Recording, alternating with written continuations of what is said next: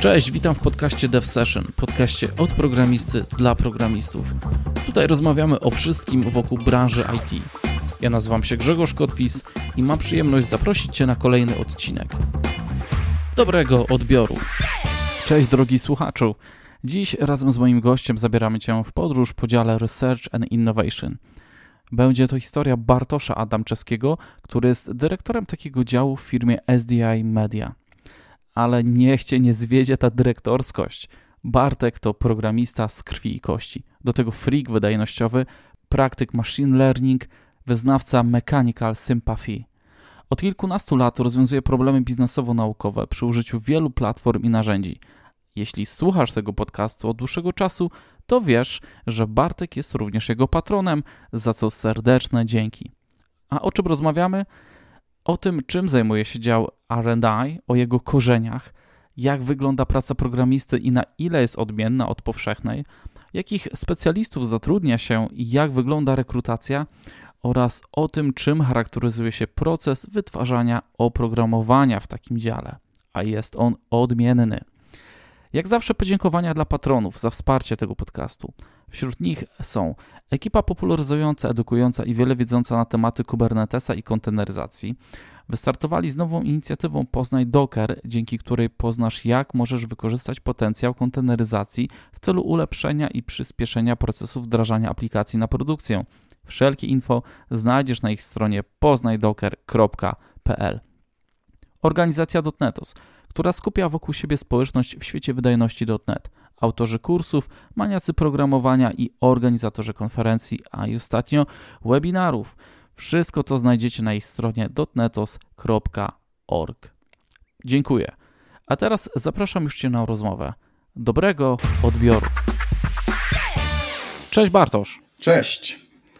Bardzo mi miło gościć Ciebie w podcaście Dev Session. Również jest mi miło. Dziękuję za, za przyjęcie zaproszenia do tego odcinka. Odcinka, myślę, bardzo fajnego, bo będziemy dzisiaj rozmawiać o e, RI, czyli Research and Innovation. Dobrze to powiedziałem? Dokładnie, dobrze. Dobrze. Taki, taki e, nietypowy skrót, bo z reguły jest RD, a tutaj mamy RI. Słuchaj, to może na początek tak krótko wytłumaczymy właśnie e, różnicę, czemu tam jest I, a nie D. Normalnie, kiedy mamy działy RD, no to w, w, większości firm tak się przyjęło, że one bardziej są D niż, y, znaczy one są bardziej programistyczne, czyli development niż R. Dlatego w, tam, gdzie pracuję, mieliśmy taki pomysł, żeby jednak zrobić tego research and innovation, dlatego że to, co tutaj robimy, to nie jest takie, takie programowanie, które jest w pewnym sensie kierowane z góry, kierowane przez biznes, raczej wymyślamy swoje własne pomysły, a biznes to później kształtuje dalej. Więc główną różnicą byłoby to, że w dziale Research and Innovation nadal biznes kieruje tym, jak, jak rzeczy będą się rozwijać, a w RNI my wymyślamy pomysły, a biznes później to kształtuje w konkretny produkt. Mm-hmm. Super, no dzięki za tą e, definicję. E, już jak wspomniałem w intro, dzisiaj właśnie taki odcinek, dużo researchu, dużo innowacji. Zobaczycie takie inne spojrzenie na ten świat programowania. Ja już Bartka troszkę obserwuję w sieci, zresztą mieliśmy go kiedyś też na live i to jest zdecydowanie inny świat, jeśli tak na co dzień, jak ja na przykład, zajmujecie się takim stricte programowaniem e, biznesowym, rozwiązywaniem problemów biznesowych, no to tutaj e, dzisiaj będzie można posmakować, zobaczyć, jak to wygląda od całkowicie innej strony. Ale zanim, Bartek, ja bym chciał poznać troszkę Twojej historii. Jak to się stało, że jesteś dzisiaj programistą? Kiedy zainteresowałeś się komputerami? Czyli cofnijmy się w czasie do Twoich lat młodości, nie wiem jakich, zaraz tu nam opowiesz. Jak to się u ciebie wydarzyło? Pierwszą styczność z komputerami, jak pamiętam dobrze, mogę się mylić teraz, miałem kiedy chyba skończyłem 5 albo 6 lat, kiedy tata kupił chyba na gwiazdkę pierwszy komputer, to był Commodore. I kiedyś były takie książki, już też nie pamiętam jak one się nazywały, były książki do, do nauki programowania. Kupowało się je w kioskach i tam były takie programy, które można było sobie w Basicu po prostu przepisać. I tak, tak, to, tak to się zaczęło, tak to się zadziało. Przepisywaliśmy po prostu programy z kartki, często one nie chodziły, często mieliśmy baga w kodzie, bo nic nie rozumieliśmy na ten temat, ale mniej więcej tak to się zaczęło. Później miałem długą przerwę od komputerów, komputery służyły tylko do grania. Wróciłem dopiero w erze komputerów typu PC, kiedy były Durony 1.2, coś takiego i zacząłem z powrotem interesować się programowaniem, czyli miałem tak bardzo dużo lat przerwy. Hobbystycznie to robiłem oczywiście bez książek, bez szkoły, bez niczego, coś tam próbowałem sobie robić z jakimiś sukcesami. Kolejne dwa lata później były przerwy i zacząłem dopiero, kiedy byłem w liceum i już kończyłem liceum i miałem iść na studia. I wtedy, wtedy zobaczyłem programowanie jeszcze raz, już, już pod taką ręką nauczycielską, czyli mieliśmy już nauczyciela, który uczył nas C++ i zobaczyłem C++ i stwierdziłem, że to jest to, co chcę robić w życiu. Jak zobaczyłem, że można sterować program, że program jest w stanie wykonywać jakieś decyzje, od razu mi się to spodobało i tak zostało. A, rządza władzy. Program wykonuje moje decyzje. ja tu rządzę. Może tak, może nie, natomiast no. bardziej, bardziej podobało mi się to takie, nie wiem, czy można to nazwać artystycznym podejściem do programowania, gdzie po prostu czuć, czuje się, że ma się nad tym kontrolę, że faktycznie program robi to, co chcemy. I to strasznie mi się podobało, że jest pewna przewidywalność w tym wszystkim tak myślę, że te przepisywanie, wiesz, e, kodów tych fragmentów programu z tego czasopisma, może to Bajtek był. Możliwe, już nie pamiętam. To, to było tak dawno temu, że... Słuchaj, to taka pierwotna wersja e, Stack Overflow, taki copy-paste tamtych czasów, nie? Bierzesz dokładnie, dokładnie. gotowiec i, i przepisujesz. Najgorsze było to, że można było przepisywać program, który miał 20 stron, bo to były te, które robiły fajne rzeczy, na przykład jakieś fontanny graficzne, jakieś e, emitery pikseli, też tam takie były i przepisywaliśmy je 8 godzin na przykład, bo to tyle potrafiło trwać, żeby to dobrze pisać i mieliśmy buga w kodzie. Jeśli bug był po naszej stronie, można było to sprawdzić i naprawić, to jeszcze było ok. Ale czasem bug był po prostu w druku. A no jak, tak. że nie wiedzieliśmy, co robimy za bardzo, no to był problem. No i co wtedy? No dzisiaj to ok, odpiszesz, zostawisz komentarz, a coś tam nie działa, czy ktoś pomoże, a wtedy to co? No, do wydawnictwa napisać? Nie, do autora wysłać pocztówkę? 8 godzin straconych. Ale mimo to, zobacz, e, ciągnęło. Właśnie to było coś w tym takiego magicznego, nie? że 8 godzin pracy, czekasz na ten efekt, taki wyczekany. Tak. Dzisiaj no, to tak. Piksele pojawiają się od razu, na ekranie. Od razu, nie? To było coś niesamowitego. Komputery dawno temu i w ogóle pierwsze programy bardzo dawno temu były niesamowite. Pisałeś, że, pisałeś kod, który nie był aż tak długi i rzeczy pojawiały się na ekranie. I one coś robiły, to co ty im każesz. To było niesamowite. Mhm. No dzisiaj taki odpowiednik trochę tego frontend developmentu, czyli też część młodych programistów właśnie idzie tam, bo tam jest ta szybka taka gratyfikacja, czyli to, co tworzysz, od razu widzisz jakiś efekt w postaci jakiegoś kawałka HTML-u, jakiegoś serwisu, coś się dzieje, jakiś kawałek tekstu, mhm. ikonki, wiesz, nie? Właśnie to jest chyba takie dzisiaj przełożenie, można powiedzieć, tamtych czasów. W pewnym gry. sensie tak. Gry są chyba najlepszym przełożeniem, bo oczywiście też jak tylko zacząłem programować, to robiłem gry tekstowe, różnego tego typu rzeczy. Natomiast dzisiaj Problem polega na tym, że moim zdaniem, żeby zacząć programowanie, nie jest to oczywiście wymóg, to nie musi tak być, ale tak e, jakby radzą do, mądre książki, dobre tutoriale, trzeba ściągnąć ten pakiet, tamten pakiet, jeszcze inny pakiet, jeszcze, jeszcze inny pakiet i dopiero możemy programować. I generalnie nie o to chodzi w programowaniu według mnie. Dlatego też mnie ciągnie do takich działów researchowych również. Mhm. Dziękuję Ci bardzo e, za to, że podzieliłeś się tym kawałkiem Twojej prywatnej e, historii. Przejdźmy teraz do e, dzisiejszego tematu naszej rozmowy, czyli Research and Innovation. Zacznijmy może od tego, Bartosz, jak to się stało, od, też od takiej historii właśnie, jak powstał ten dział, jak Ty się w nim znalazłeś, z czego wynikła ta potrzeba. Dział powstał w dosyć interesujący sposób, to trzeba przyznać, dlatego że pracowałem w tej firmie dwa lata, byłem programistą C-Sharpa, utrzymywałem pewien system, który tam był. Ten system nie był specjalnie jakby nie odniósł sukcesu. Ja byłem taki, jako taki support developer do niego, dlatego że należało go wymienić za kilka lat. Natomiast nadal trzeba było coś w nim robić. I jakoś tak nie byłem zbytnio tym zachwycony, natomiast miałem różnego rodzaju pomysły, jak to zawsze miewam w różnych firmach i chodziłem z tym, czy to do menadżerów, czy pokazywałem, robiłem różnego rodzaju prototypy, te prototypy kończyły na śmietniku często, między innymi był pierwszym, pierwszy taki zaczątek, to był prototyp, który wyglądał trochę jak Dropbox, praktycznie było jeden do jednego, plus oczywiście to było dostosowane pod nasz biznes. Prototypy brały się z tego, że miałem jakiś pomysł, który był troszkę skorelowany z tym, co ludzie na samym samym dole um, czują, czyli oni mają jakiś problem, mają jakiś ból, systemy, które mamy, nie spełniają ich oczekiwań, ale jestem ja, ja mam jakieś pomysły, chciałbym coś dla nich zrobić, więc robię dla nich soft, robię ten soft, żeby ładnie wyglądał i tak dalej, i tak dalej. I w pewnym momencie powstał taki produkt, który dzisiaj nazywamy po prostu indeksem. Indeks polega na tym, że firma, w której pracuję, czyli SDI Media, ma bardzo dużo plików różnego rodzaju. Robi różne rzeczy, między innymi trzyma też dużo plików różnego rodzaju, jest ich około 1 miliarda more or less. Nikt tego nie wie dokładnie, ile ich jest, ale chyba tyle ich jest. I użytkownicy mieli taki problem, że nie mogli znaleźć e, części plików e, dla jakiegoś klienta, bo musieli wykonać jakąś pracę i tak dalej. W związku z tym to, co zacząłem budować wtedy, to, je, to był indeks, czyli oprogramowanie, które poukłada te rzeczy w jakiś sposób, da jakieś filtry do wyszukiwania i pozwoli użytkownikom szukać kontentu, którego obecnie szukają po prostu chodząc po dyskach, czy chodząc po systemach, gdzie tam będą wpisane jakieś ścieżki, powiedzmy, i tak dalej, i tak dalej. Więc od tego się zaczęło.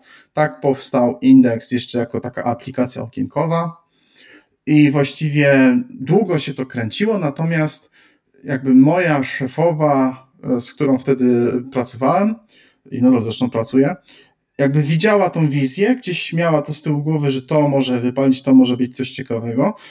Również zbiegły się w czasie takie rzeczy jak przejście do, z firmy takiej stricte biznesowej na trochę firmę technologiczną, do tego, że technologia w branży mediowej jest bardzo ważna i trzeba być jakby na szczycie technologii. Trzeba wchodzić w nowe gałęzie wtedy, które to były data science, NLP, machine learning i tak dalej. I to wszystko się zbiegło i tak powstał de facto za pomocą tego jednego produktu został założony dział RNI, gdzie czas na ten produkt już był w 100% przeznaczony dla mnie.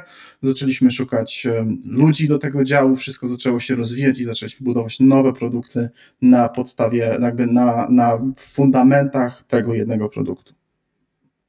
Czyli to, to, tym wyjściem był indeks, taki e, system właśnie indeksujący, pozwalający wyszukiwać e, tam jakieś konkretne zasoby. W tym przypadku to były pliki, tak? Tak. A czy, e, słuchaj, a ile lat temu to było? Czy wtedy właśnie ty czułeś taką potrzebę, że musisz to zbudować od zera, a nie skorzystać z gotowych rozwiązań? Chociaż nie wiem, czy na przykład taki Elasticsearch był wtedy dostępny, czy czy rozważałeś właśnie może jakieś inne istniejące systemy, czy od razu była taka znaczy, potrzeba, nie, robię swoje? Elasticsearch był dostępny i również z niego korzystamy w pewnym y, zakresie.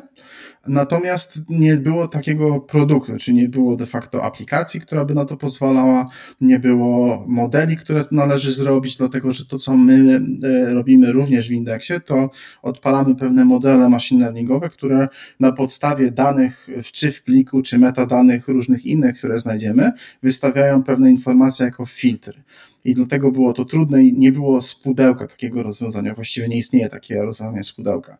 Dlatego trzeba było robić duże NLP, dlatego że pewne dane, pewne tytuły, których szukaliśmy, są nie do końca oczyszczone, musimy to zrobić samemu.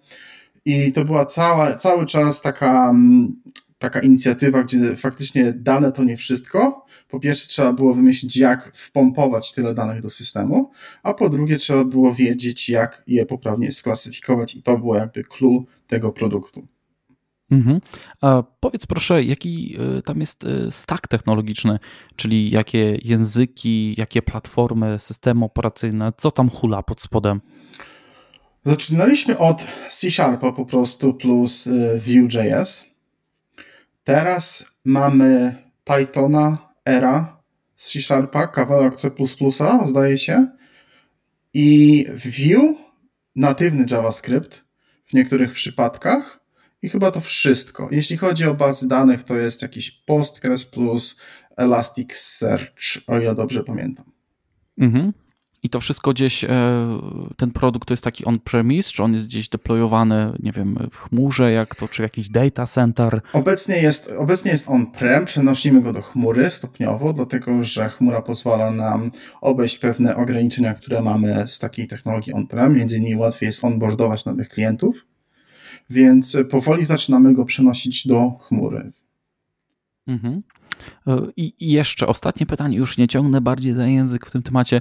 E, ten, te, te produkty e, nazywacie się SDA Media, czy to są właśnie stricte dla, dla mediów, dla jakichś firm, które przetwarzają masakryczne ilości właśnie nie wiem, czy to filmów, zdjęć, właśnie takich formatów? Dobrze to czytuję? Znaczy SDI Media jako firma głównie e, zajmuje się subtitlingiem i dubbingiem, czyli robimy napisy plus podkładamy e, dźwięk pod filmy.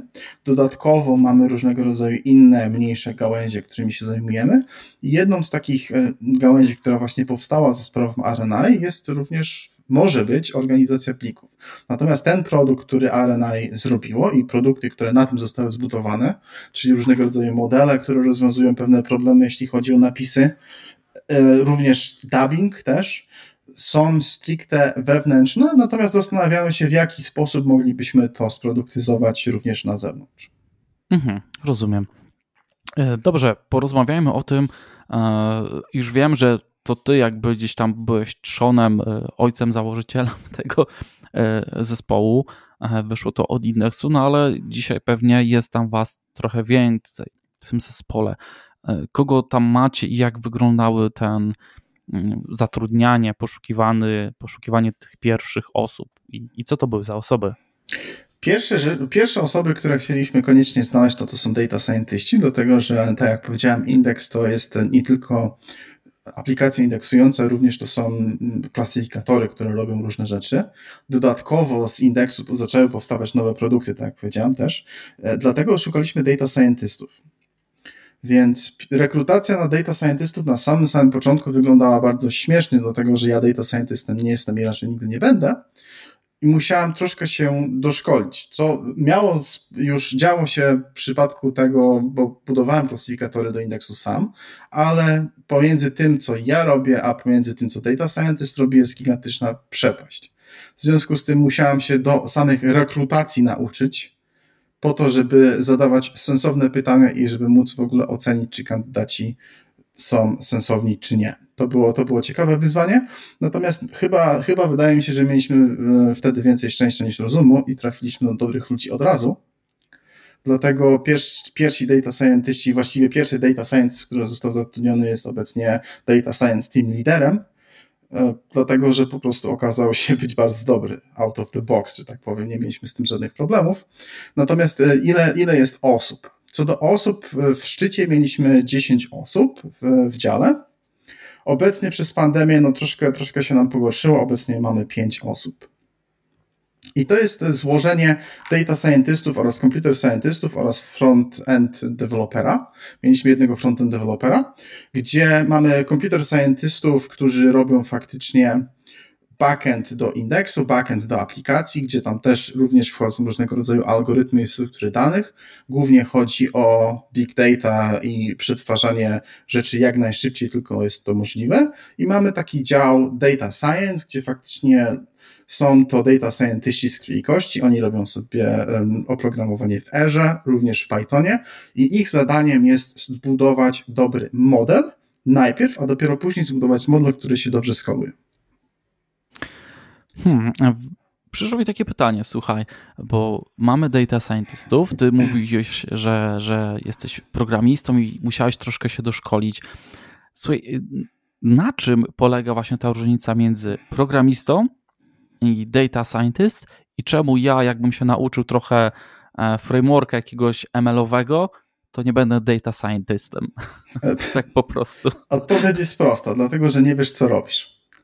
Tak po prostu. Jeśli używasz jakiegoś frameworka i dostajesz jakieś wyniki, nawet nie wiesz, jak je dobrze zinterpretować w większości przypadków. To, że twój model odpowiada dobrze dzisiaj, to nie znaczy, że ten model będzie odpowiadał dobrze jutro.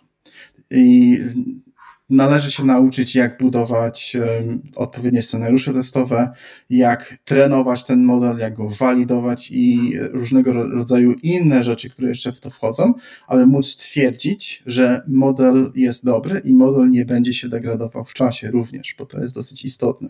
W przypadku NLP na przykład język jest żywy, język się zmienia, dane się zmieniają, teksty się zmieniają, w związku z tym model może być jakby w czasie może się degradować. To znaczy, że dzisiaj daje dobrą odpowiedź, ale za rok już niekoniecznie. Więc trzeba mieć na to plan. Trzeba wiedzieć, jak go retrenować. Trzeba wiedzieć, jakich ewentualnie wag startować i tak dalej, i tak dalej.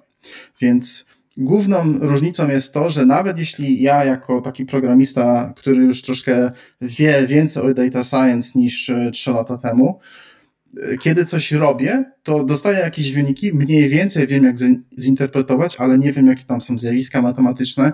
Jeśli coś pójdzie bardzo nie tak w jakimś szczególnym przypadku, to nie jestem w stanie powiedzieć, dlaczego się tak stało. Data scientist ze, ze względu na swoje, że tak powiem, wykształcenie statystyczno-matematyczne jest w stanie wyjaśnić takie zjawisko. Dużo lepiej niż ja bym to zrobił.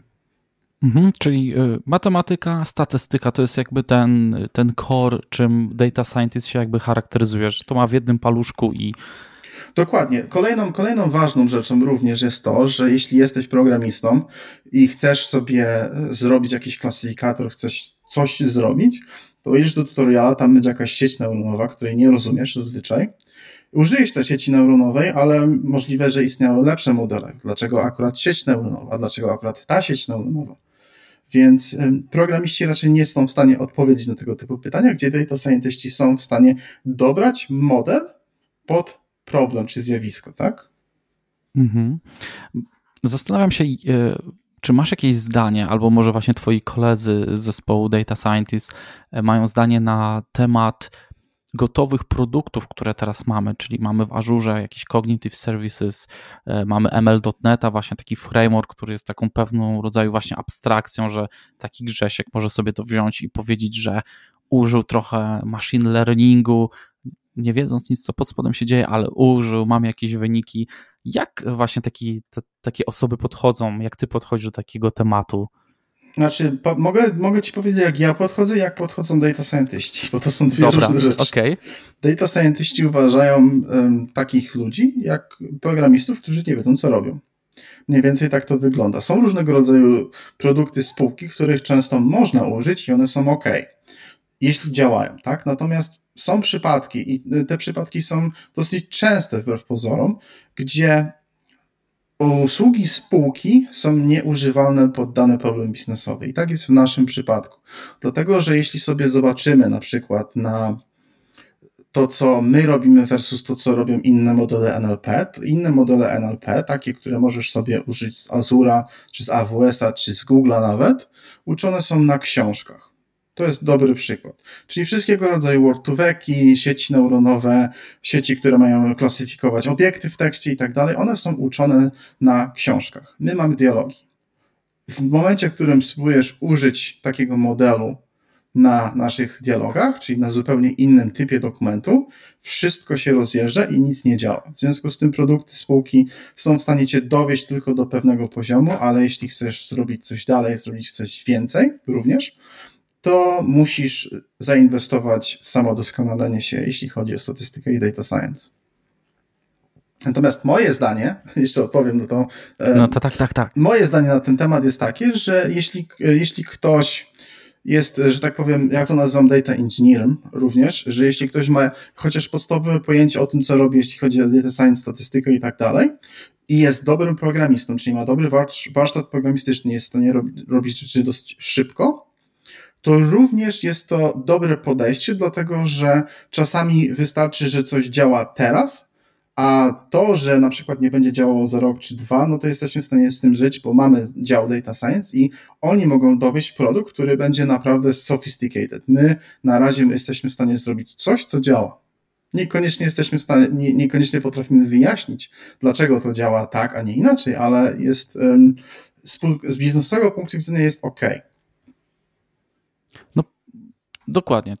To się z, z, tym zgodzę, że rzeczywiście, jeśli biznesowo jesteśmy w stanie to zaakceptować i na, na potrzeby MVP, tam jakiegoś POC czy pierwszego roku działalności dowozi ten nasz produkt, da jakąś wartość, jest e, z tego kasa, to się nam zwraca, no to pewnie, nie? ale tak jak mówisz, często pewnie dochodzimy do ściany i potem poszukiwani są data scientiści, trzeba dopracować ten model, wytrenować, przetrenować jeszcze raz i coś tam pewnie Powiedziałbym, podogrywać że... albo skalować po prostu, nie? Tak, najgorzej, na, najgorsza sytuacja jest taka, gdzie mamy wzięte coś, jakiś produkt spółki, dajmy na to, że jakaś firma nawet nam to zrobi, czyli zbuduje nam model, wytrenuje nam model, odda nam model. Ten model działa do pewnego momentu. Później ten model przestaje działać, albo coś się z nim złego dzieje, albo różne inne rzeczy mogą wyniknąć, i wtedy właśnie mamy taki problem, o, o którym mówisz, że musimy szukać data scientista, dlatego że nie wiemy, co robimy i nie wiemy, jak ten problem naprawić. Możemy wrócić do tej firmy oczywiście, ale jeśli nie chcemy na przykład e, wrócić do tej firmy i płacić jakiejś gigantycznej faktury za support, powiedzmy, no to musimy zatrudnić data scientista. Szczególnie jeśli chcemy używać tego modelu do jeszcze innej rzeczy, retronowywać go i tak dalej, i tak dalej. Mhm. Y, jak wygląda właśnie zatrudnianie data scientista no i, i programisty, y, czyli rekrutacja? Ciężko się dostać? Wydawałoby mi się na początku, jak to wszystko zakładałem, że rekrutacje są na poziomie takim średnio wyższym, natomiast z tego, co dowiedziałem się od ludzi jakby z rynku, to uważana jest rekrutacja do nas za jedną z trudniejszych. Nie wiem dlaczego tak się stało, ale tak jest. Dlatego, że no, jeśli chodzi o data scientystów, no to mamy faktycznie pytania matematyczno-statystyczne, mamy pytania o modele. Większość ludzi w przypadku data scientystów to są, data scient- to są bardziej data inżynierowie, gdzie jest to ok, natomiast my, jeśli szukamy data scientista, no to e, spodziewamy się, że jego wiedza na pewne tematy, że tak powiem, jest. Dlatego tacy ludzie często nie przychodzą u nas z rekrutacji, no bo no nie są w stanie wyjaśnić pewnego zjawiska, nie są w stanie się obronić, jeśli chodzi o jakiś model i tak dalej, i tak dalej. Jeśli chodzi o Computer scientista, no to mamy tutaj pytania typowo o skalowalność, tak? Czyli musimy, musimy robić rzeczy, które działają szybko, dlatego że y, zawsze daję taki ciekawy przykład. Mamy, mamy jedną funkcję, która działa w pętli na 100 milionów e, rekordów, czyli te 100 milionów rekordów jest raz zaciągniętych, powiedzmy, i coś tam się musi stać nią. Ona procesuje jeden rekord w przeciągu chyba 100 milisekund. Jeśli dodamy do tego 10 milisekund, to musimy te 10 milisekund pomnożyć razy 80 milionów. W związku z tym dodanie czegokolwiek, co nie jest szybkie do tej funkcji, jest surowo zabronione i dlatego też szukamy ludzi, którzy są w stanie pisać kod, który jest y, kompetentnie szybki by default. Nie musi być to demon prędkości, ale powinni umieć robić pewne rzeczy i powinni wiedzieć o pewnych rzeczach. To jest pierwszy temat, a druga sprawa jest taka, że powinni w miarę myśleć kreatywnie. Mieliśmy też dużo takich sytuacji, gdzie ktoś był bardzo dobrze technicznie, ale nie potrafił wymyślić rozwiązania do problemu, dlatego że ciekawe jest y, w naszym dziale to, że mamy faktycznie, i nie mówię tego z takiego punktu widzenia marketingowego czy coś, faktycznie mamy problemy do rozwiązania, których nie ma na Stack Overflow i nigdy nie będzie. Mhm. Więc trzeba e, po prostu myśleć i nie trzeba się opierać też na staku nie, i, i tak dalej, i tak dalej. Trzeba myśleć kreatywnie, dlatego że za chwilę przyjdzie problem, którego nie ma w internecie. I nie możemy powiedzieć, że jeśli tego nie ma w internecie, to tego nie da się zrobić. Musimy umieć to zrobić jakoś. Próbuję sobie wyobrazić, wiesz, e, jaka, już tak, żeby konkretniej podać słuchaczom, jaka, jaka to jest wiedza, czy to są algorytmy, struktury danych, taka bym powiedział podstawowa, czy właśnie skalowanie e, systemu, znajomość systemu operacyjnych, niskopoziomowych rzeczy. W zależności o co pytasz. Czy pytasz o data scientista, czy computer scientista? O computer scientista teraz. Więc jeśli chodzi o computer scientista, no to mamy typową wiedzę z C-Sharpa. Trzeba wiedzieć przede wszystkim, czym różni się klasa od struktury chociażby. To jest jedna rzecz. Druga rzecz jest taka, że należy pisać, nie mamy zbyt dużo pytań o skalowalność, mamy dużo pytań o to, jak rzeczy działają na w samym dotnecie, dlatego że jeśli ktoś to wie, to z założenia też będzie wiedział, jak to zoptymalizować, bo wie, gdzie rzeczy działają wolno, a gdzie rzeczy działają szybko. To jest jedna rzecz. A kolejna rzecz, jeśli chodzi o rozwiązywanie takich kreatywnych problemów, których nie ma w internecie, no to są typu pytania typu jak zrobiłbyś wyszukiwarkę Google, która podpowiada ci did you mean na przykład, tak? Mhm. Dlatego, okay. że tutaj oczywiście są rozwiązania w internecie, tak? Ale to jest jeden z takich problemów, które powiedzmy mamy. Mamy różnego rodzaju obróbkę danych, która e, musi przejść przez jakiś duży zestaw danych i wygenerować jakąś tabelę, która ma jakieś policzone statystyki. No i dobrze byłoby nie czekać na, tą, na ten wynik dwa tygodnie, tylko powiedzmy, chcielibyśmy w 8 godzin go zobaczyć. To byłoby już bardzo dobrze. I żeby nam się RAM nie skończył również. Więc to są tego typu pytania, e, jeśli chodzi o struktury danych. Jeśli chodzi o problemy, które powiedzmy musieliśmy rozwiązać, różnego rodzaju problemy typu komputer scientistowe, że tak powiem, to to na przykład robimy różnego rodzaju parsery. To są parsery do formatów, których nie znajdziesz w internecie. One są binarne i bardzo niskopoziomowe. Protokoły często są nieopisane do końca, więc musimy robić reverse engineering tych protokołów. To jest chociażby pierwszy temat. Drugi temat to są parsery, które są znane na przykład parser PDF-ów, ale jako, że robimy Research and Innovation, nie ma obecnie parsera PDF-ów na rynku, który spełniałby nasze wymagania. Nie ma. Więc musimy go zrobić albo użyć takiego, który jest, ale wziąć ten source code i go całkowicie pozmieniać. E, up to you, że tak powiem. Natomiast jest to, jest to kolejny taki temat. Jeśli chodzi o rzeczy jeszcze bardziej kreatywne, robimy również klasyfikatory e, nie tylko data scientiści robią klasyfikatory, my też robimy klasyfikatory, które są dużo prostsze, natomiast są. Robimy też różnego rodzaju rzeczy, gdzie musimy na przykład wziąć jakiś zestaw danych i zrobić na nim taką transformację, która, wynik, e, która polega na tym, że użytkownik coś zaznaczył, powiedzmy w tekście, i musimy się domyślić, o co użytkownikowi chodziło. I tam również jest trochę statystyki podstawowej plus takiego programowania kreatywnego. Musimy jakby z góry wiedzieć, co użytkownik chciał osiągnąć, a żeby to wiedzieć, musimy policzyć sobie jakąś statystykę, coś w nią zrobić i jakoś zrobić transformację tekstu w dosyć interesujący sposób.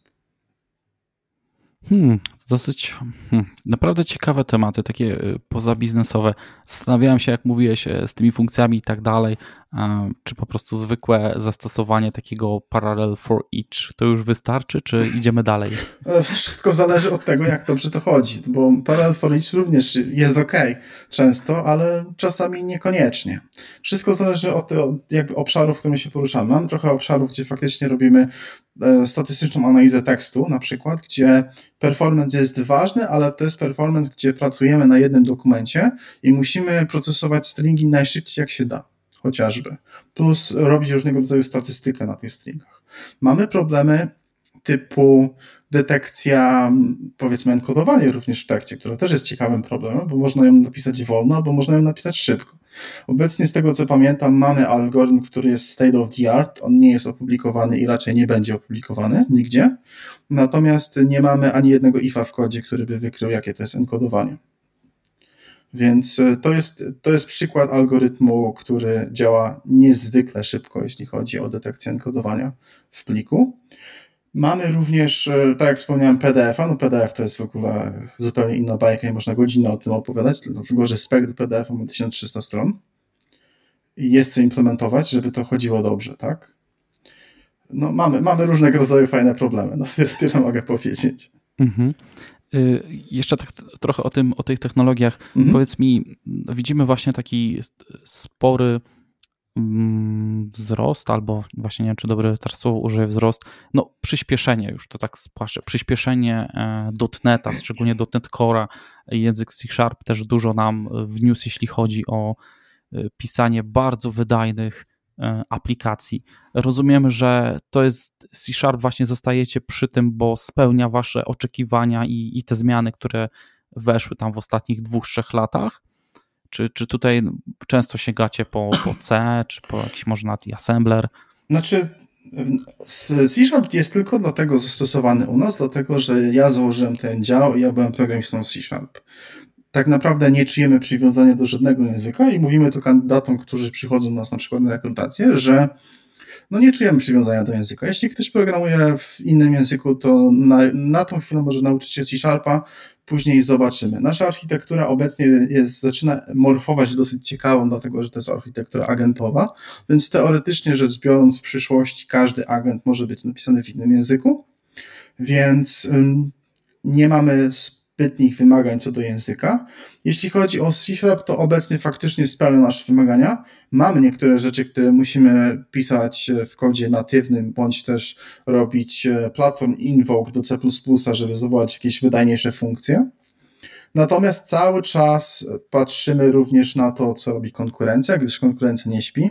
Mamy fantastyczny język obecnie do programowania niskopoziomowego o nazwie Rust który właściwie od ostatnich dwóch lat zaczął morfować się w język ogólnego przeznaczenia, czyli można w nim robić aplikacje biznesowe, mamy asynki, awaity, mamy różnego rodzaju wysokopoziomowe konstrukcje, ale jakby Rust powstał z, z założenia takiego, że jest to Systems Level Programming Language, w związku z tym cały czas mamy dostęp do bardzo wydajnych konstruktów, jeśli chodzi o performance, więc narasta również nie zamykamy, patrzymy również na taki język jak Go, więc staramy się na razie obserwować to, co robi konkurencja, nie czujemy się przywiązani do .NETA, absolutnie. Bardzo chciałbym, żebyśmy y, porozmawiali o procesie wytwarzania oprogramowania w waszym dziale i czym to się różni od takiego typowego, no już powiedzmy software house'u czy firmy, która dostarcza jakieś tam rozwiązanie biznesowe jakiegoś tam powiedzmy SASa. Różnice są i to dosyć znaczne, dlatego że pierwszą rzeczą, którą właściwie zrobiliśmy, jeśli chodzi o ten dział, to jest, nie wiem, czy można powiedzieć, że to było zabronione, to jakoś wyniknęło, wyniknęło naturalnie. To jest tylko szok dla nowych ludzi, którzy przychodzą do zespołu, dlatego że nie mamy żadnych e, takich rozwiązań typu clean code, żadnych solidów, e, nie wymuszamy tego, to wszystko jest, że tak powiem, programista sobie decyduje, co chciałby robić i jak chciałby to robić w pewnym sensie. Natomiast nie pozwalamy na różnego rodzaju dziwne frameworki, IOC, DI i tak dalej, i tak dalej. Więc mamy takie zdroworozsądkowe podejście do kodu, dlatego że chcemy dostarczać rzeczy szybko. Zaczynamy zazwyczaj od prototypu do, przechodzimy od prototypu do aplikacji. Więc nasze, nasze, nasze wytwarzanie oprogramowania bardziej skupia się na tym, co produkt ma robić, a nie jak kod ma wyglądać. Można powiedzieć, że mamy technologiczny dług, ale zbytnio w to nie wierzę, dlatego że nie widzę na razie, przynajmniej nikt z mojego zespołu nie widzi potrzeby, żeby mocno refaktorować to, co mamy, dlatego że to, co mamy, jakoś tam działa. Pierwszą, e, jedną z takich ważnych rzeczy, która wcześniej do, dosyć również wniknęła, jest to, że jeśli jest jakiś problem w kodzie, to znaczy, że coś jest monotonne, że jest jakiś boilerplate i ktoś chciałby użyć, dajmy na to frameworka typu Automapper, Autofuck i tak dalej, no to jest to zabronione u nas. A to dlatego, że jeśli ktoś widzi taki problem, że nie wiem, z jakiegoś powodu musi użyć Automapera, to znaczy, że powinien to zrobić tak, żeby pisanie go nie bolało. I to jest chyba jedna z takich dosyć dużych różnic, jeśli chodzi o taki engineering zwykły. Natomiast kolejna różnica, jeśli chodzi o takie ogólne wytwarzanie oprogramowania w naszym dziale, polega na tym, że również e, skoro nie mamy stricte biznesu na głowie, nie potrzebujemy spotkań skramowych, nie potrzebujemy takiego typowego agile'a, nie potrzebujemy stand-upów. Wszystkie te rzeczy jako, że mamy też niewielki team, jesteśmy dosyć zwartym zespołem, albo właściwie malutkimi zespołami, wszystkie te rzeczy dzieją się trochę naturalnie u nas, więc jest to dosyć interesująca um, różnica, dlatego że nie mamy po prostu, nie mamy zbytnich constraintów, jeśli chodzi o, te, o tego typu rzeczy.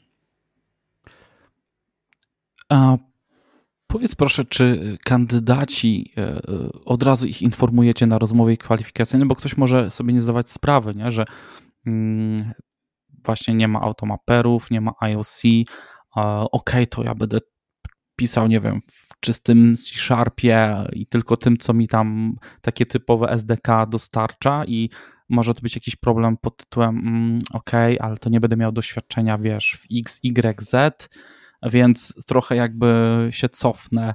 E, ale z drugiej strony no, dajecie dostęp do jakby takiego eksperymentowania.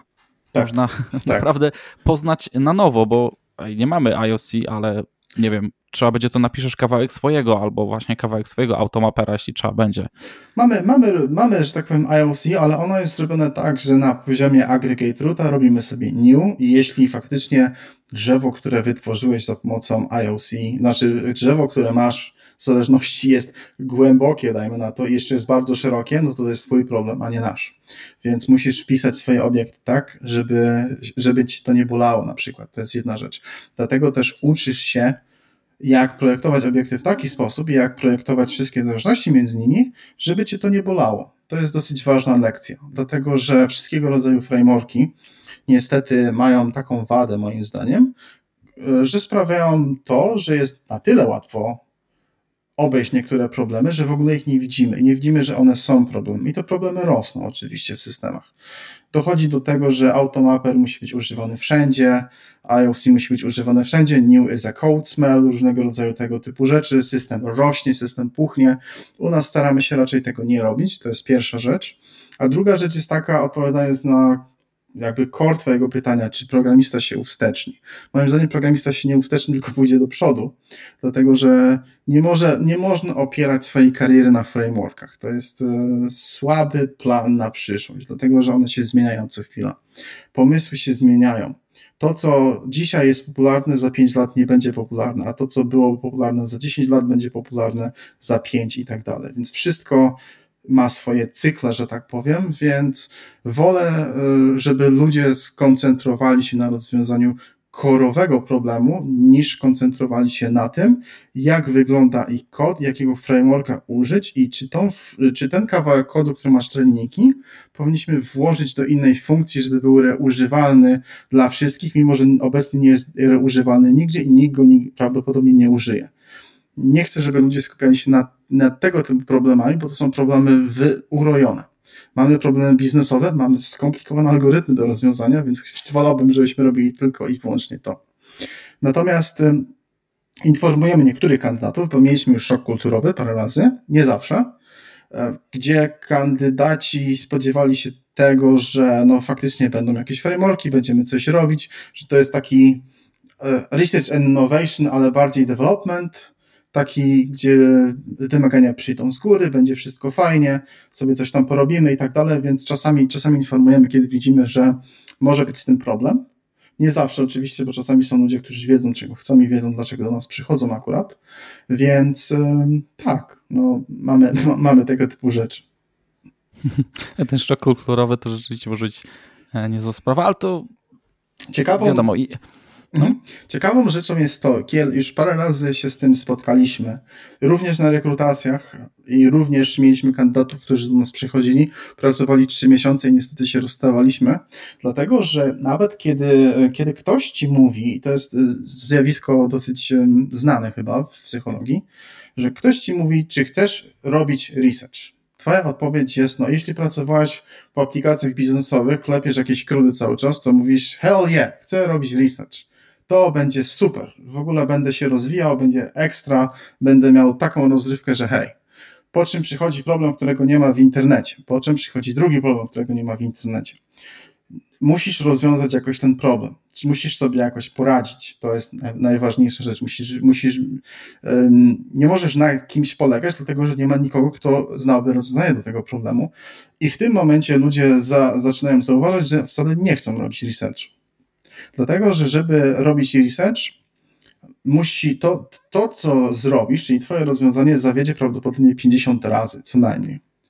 A tylko jeden raz będziesz miał sukces. I ten sukces będzie na samym końcu tych 50 razy. Czyli tutaj bardzo ważną rolę odgrywają e, cechy osobowościowe, można powiedzieć. Również. Wiedza też, oczywiście ścisły umysł, ale ktoś może mieć ścisły umysł, ale nie będzie wytrwały, e, będzie tydzień, powiedzmy, strzelam, tydzień pracował nad jakimś rozwiązaniem problemu i dalej będzie, za przeproszeniem, w czarnej dupie i gość się rozłoży na łopatki i powie pierdziele, ja stąd idę, bo ja nie widzę w ogóle światełka w tunelu. Znaczy, to wiesz, to nie jest tak, że zostawiamy człowieka i mówimy masz tu i rób. No, jeśli ktoś ma jakiś problem przez tydzień, to mu staramy się hmm. pomagać. To nie jest tak, że mhm. każdy robi swoje, mamy klopki na oczy, nie rozmawiamy ze sobą. Ma, e, przed pandemią mieliśmy tablicę, robiliśmy brainstorming, to jest rzecz, którą, którą robimy dosyć często, czyli staramy się zaproponować rozwiązanie, każdy rzuca pomysł, coś próbujemy z tym zrobić, żeby rozwiązać dany problem. Oczywiście nie wszystkie problemy są takie, że nie ma rozwiązania i nie ma światełka w tunelu, natomiast takie problemy się zdarzają i to jest, to jest clue jakby naszego działu.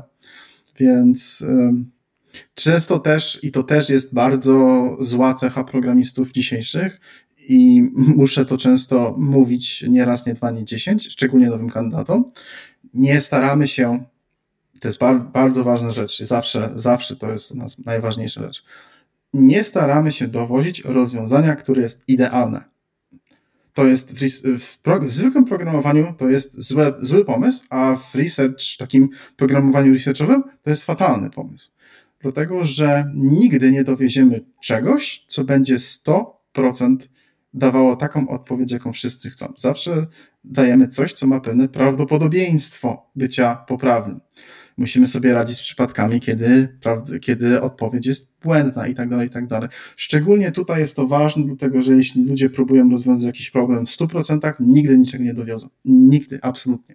Więc staramy się to robić tak, że mówimy dowieść, dowieść coś tylko do tego poziomu, zrobimy później wersję drugą, a w wersji drugiej zrobimy coś innego, dodamy, a w wersji trzeciej weźmiemy twój algorytm, wyrzucimy go i spróbujemy go zrobić jeszcze raz, a w wersji czwartej dodamy jeszcze to i tak dalej i tak dalej. Tak się buduje rozwiązanie danego problemu.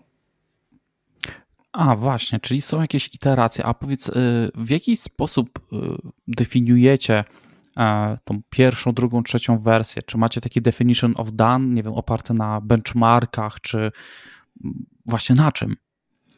Właściwie nasz definition of done za bardzo nie istnieje, dlatego że mamy bardzo proste wymagania biznesowe. Na przykład ktoś coś powie, że to musi klasyfikować obiekty w tekście i to jest nasze wymaganie biznesowe. Nikt nie wie, jak to zrobić, na przykład. Więc y, jeśli robimy takie wstępne rozeznanie, wstępny research i stwierdzamy, że dla języka angielskiego nasza skuteczność w state of the art wersji będzie 85% dobrze trafionych, no to staramy się najpierw y, i powiedzmy, że to rozwiązanie będzie za pół roku, to najpierw robimy zwykłe, zwykłe rozwiązanie z ifami w kodzie, dosłownie. Robimy, robimy sobie prostą statystykę, robimy parę ifów w kodzie. To jest wersja numer jeden. Wersja numer dwa robimy model statystyczny. Wersja numer trzy robimy e, coś innego. Ale w międzyczasie na przykład mamy drugi zespół, bo to też trzeba powiedzieć, że czasami dwa zespoły pracują nad tym samym rozwiązaniem. Jeden zespół robi rozwiązanie proste, które jesteśmy w stanie dowieść w przeciągu miesiąca i ulepszać przez następne trzy miesiące, a drugi zespół robi rozwiązanie, które jest docelowe, które trwa pół roku. Hmm, no to już jakby jestem w stanie sobie e, wyobrazić, e, jak to wygląda. To jest e, naprawdę ciekawa perspektywa. Jak o tym mówisz, to rzeczywiście to wygląda na, na coś fajnego. Ja bardzo się cieszę w ogóle, jeśli czy ja gdzieś trafię do jakiegoś projektu, czy gdzieś się słyszy właśnie o, o takich teamach, zespołach w Polsce, które no jak widzę, wiesz, kolejne ogłoszenie e-commerce, no to nie jest już nic takiego, czy ubezpieczenia, czy jakiś fintech. Chyba, że pod spodem dzieją się naprawdę ciekawe rzeczy, a nie przepychanie, nie wiem, JSONa z jednego API do drugiego, nie? I pchanie tego do, e, do frontendu. Takich wyzwań od czasu do czasu E, fajnie w coś takiego wejść. A właśnie jeśli chodzi o tych ludzi, tych kandydatów, to są na przykład osoby świeżo po studiach, czy na przykład tacy programiści, którzy mają już, nie wiem, 10-15 lat programowania i mówią, chcą coś spróbować nowego? E, to znaczy, to jest miks. Mamy takich, e, którzy mają po 10-15 lat, mieliśmy studentów, mieliśmy też ludzi, którzy są pomiędzy, więc mamy przekrojowo. Natomiast ta, kandydaci, którzy się do nas dostają, zazwyczaj nie mają super 100 lat doświadczenia, rzadko też są studentami z jakiegoś powodu, chociaż mieliśmy jednego studenta, którego zatrudniliśmy jako data scientist, byliśmy bardzo zadowoleni z tego. Zazwyczaj jest to tak, to są ludzie, którzy mają pomiędzy 4 a 5 lat doświadczenia i chce im się. To jest dosyć istotne, istotna mm, trait, że tak powiem, e, danego kandydata, gdzie widać, jeśli nawet człowiek nie wie wszystkiego albo nie wie bardzo dużo, ale ma takie samo zaparcie i widać, że chce się uczyć, chce się rozwijać i nadal bardzo chce mu się coś robić, to on sobie u nas poradzi. To jest e, z tego, co obecnie obserwowałem, gdzie zatrudniliśmy już sporo ludzi, sporo ludzi też jakby od nas odeszło. To jest cecha dominująca, żeby tutaj się sprawdzić. Mhm. Y, Bartek, a jeśli ktoś e, chciałby troszkę, wiesz, liznąć tego e, takiego research and innovation na, na własną rękę, e, albo nawet aplikować do was, gdzie ma szukać wiedzy w sensie, albo w którą stronę wiesz, pójść, w jakie tematy? Czy mógłbyś tutaj kilka słów kluczowych podać? Głównie szukamy ludzi, którzy potrafią programować, to znaczy nie, nie używają, bądź też używają, w zależności od kontekstu, ale przez, przez to rozumiem ludzi, którzy potrafią programować, żeby wiedzieli, na czym polega C Sharp, jeśli rekrutujemy takiego programistę, jak mniej więcej znał podstawowe algorytmy i struktury danych. Okazuje się, że obecnie no, ludzie, którzy mają, jakby są teraz po studiach i mają pierwszą, drugą pracę, nawet nie wiedzą o istnieniu niektórych struktur danych, które jakby są podstawowe. Więc chodzi o to, żeby mieć taką ugruntowaną wiedzę na temat C-Sharpa, algorytmów struktur danych i dobrze byłoby mieć coś ekstra, czyli kreatywne myślenie, NLP, żeby próbować różnych rzeczy. Yy, to, co mogę polecić tak osobiście, jeśli chodzi o dobrą strategię, żeby się dostać do tego typu firm, to robić różnego rodzaju prototypy cały czas właściwie. Kiedy ktoś e, e, ma chwilę wolnego, to żeby budował prototyp. Co przez to rozumiem? Spróbujcie zrobić aplikację do klasyfikacji tekstu jakiegokolwiek. E, jakiś model. Z, nie wiem, parser. Zbudujcie jakieś parsery. Zróbcie, nie wiem, swój język programowania na przykład, kompilator, tego typu rzeczy. Jeśli im więcej różnego rodzaju dziwnych rzeczy ktoś robi, tym zazwyczaj lepiej. Mhm. Okej, okay, czyli nie, nie kolejną stronkę webową, tylko po prostu pobawić się tak najzwyczajniej. Tak. Taki pure programming, czysty po prostu język bez e, tak, no. narzutu właśnie frameworków, jakichś gotowych klocków, tylko wziąć notatnik nawet. Tak Dokładnie. No, jakby jakby no, specyfika tego, co robimy, jakby jest no, na tyle odmienna od tego, co robi cały świat obecnie, że szczerze nie interesuje nas, czy użyjemy repozytorium, czy czegoś innego, do, czy to z bazy danych, czy to będzie e, zwykły string nawet. Raczej interesuje nas to, co później z tymi danymi zrobimy. Okej. Okay. Słuchaj, no bardzo fajnie to wszystko wygląda. E, no nie wiem, no słuchajcie, drodzy słuchacze, chcecie się przekonać, e, szukajcie takich firm, może właśnie SDA Media. E, w ogóle Bartek prowadzi, już no, to mówiłem w intro, ale kanał, bo jest też patronem w ogóle tego podcastu, prowadzi kanał Level Up. Tam możecie e, zobaczyć e, trochę zajawek. Czy Bartek, to co pojawia się u Ciebie na kanale, to mniej więcej pokazuje um, poziom e, tego programowania, który używacie w pracy, czy to jest jeszcze troszkę głębiej? To jest to, co pokazujesz. To jest znacznie głębiej niż to, co pokazuję. To, co my mamy zazwyczaj, to jest dużo, dużo mniej. E, ale tak naprawdę no, niektóre rzeczy się są przechodnie z tego, chociażby obsługa tekstów w C-Sharpie jest dosyć e, istotna. Niektóre rzeczy optymalizacyjne, jak na przykład, chociaż tego chyba nigdy nie, jeszcze nie robiłem, jeśli chodzi o ten film, używanie spanów w niektórych miejscach, żeby wiedzieć, co to jest, jak tego używać, żeby sobie radzić z linku, albo dlaczego warto robić linku, dlaczego może nie warto robić linku w niektórych e, przypadkach i tak dalej. Więc e, u nas programowanie jest, e, szczerze mówiąc, prostsze. Natomiast to, co jest trudniejsze też, to jest fakt, że ludzie są bardzo przyzwyczajeni obecnie do wymagań, że będzie napisany ticket w Jirze, on będzie mówił, co to ma się dokładnie wydarzyć i jak ma się to wydarzyć.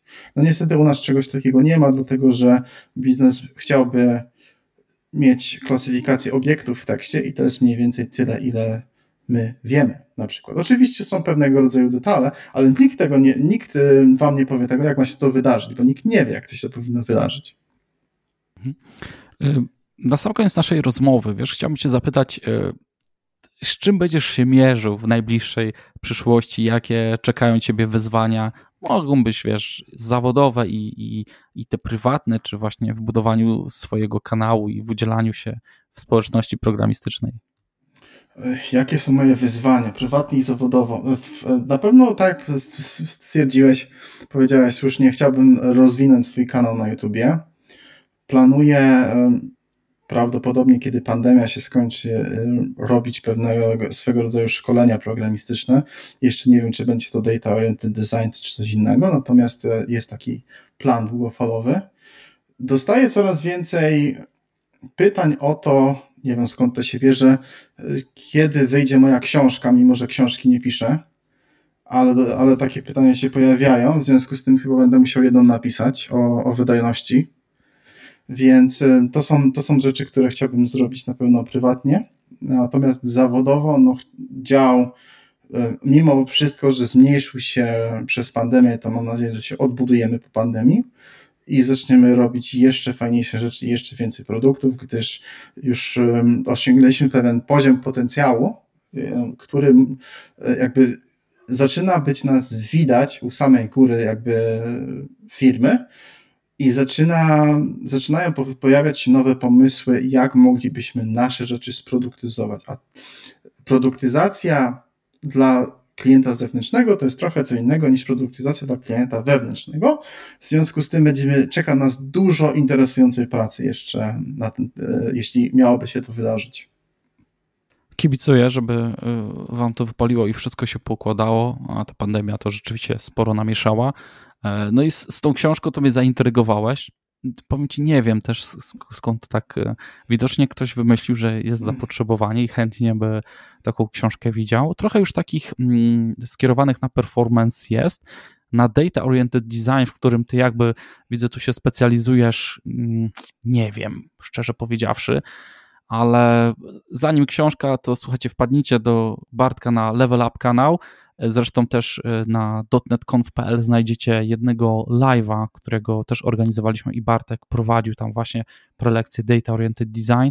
To Wam pozwoli właśnie wejść trochę w ten świat, zobaczyć e, jak to wygląda. E, można rzeczywiście, ktoś siedział w takim biznesowym programowaniu, przepychał jakieś tam JSONy i wystawiał tylko punkty, jakieś API, końcówki do, do serwisów na frontendzie, to tu można odkryć trochę, rzeczywiście na nowo pobawić się, potestować, po, po, po zrobić właśnie 50 różnych eksperymentów i co będzie szybsze, wolniejsze, co się sprawdzi, a co nie. Bartek, dziękuję Ci bardzo za e, nasze spotkanie i, i rozmowę. Dzięki bardzo. E, słuchajcie, słyszymy się już pewnie za dwa tygodnie. Linki do e, odcinka znajdziecie na devsession.pl. Mm, podrzucę tam właśnie link do, do kanału, gdzie możecie znaleźć Bartka w sieci, mm, może właśnie jakieś fajne artykuły, blogposty na temat właśnie data oriented design, jak taki research innovation działa. I tyle. Dajcie nam znać w komentarzach, w sieciach społecznościowych, e, jak Wam się podobał odcinek. E, nie wiem, napiszcie coś Bartkowi e, za to, że, że w podziękowaniu za to, że tutaj był z nami i podzielił się tą wiedzą i doświadczeniem i tym, jak wygląda właśnie research and innovation. Dzięki jeszcze raz. Trzymajcie się. Do usłyszenia.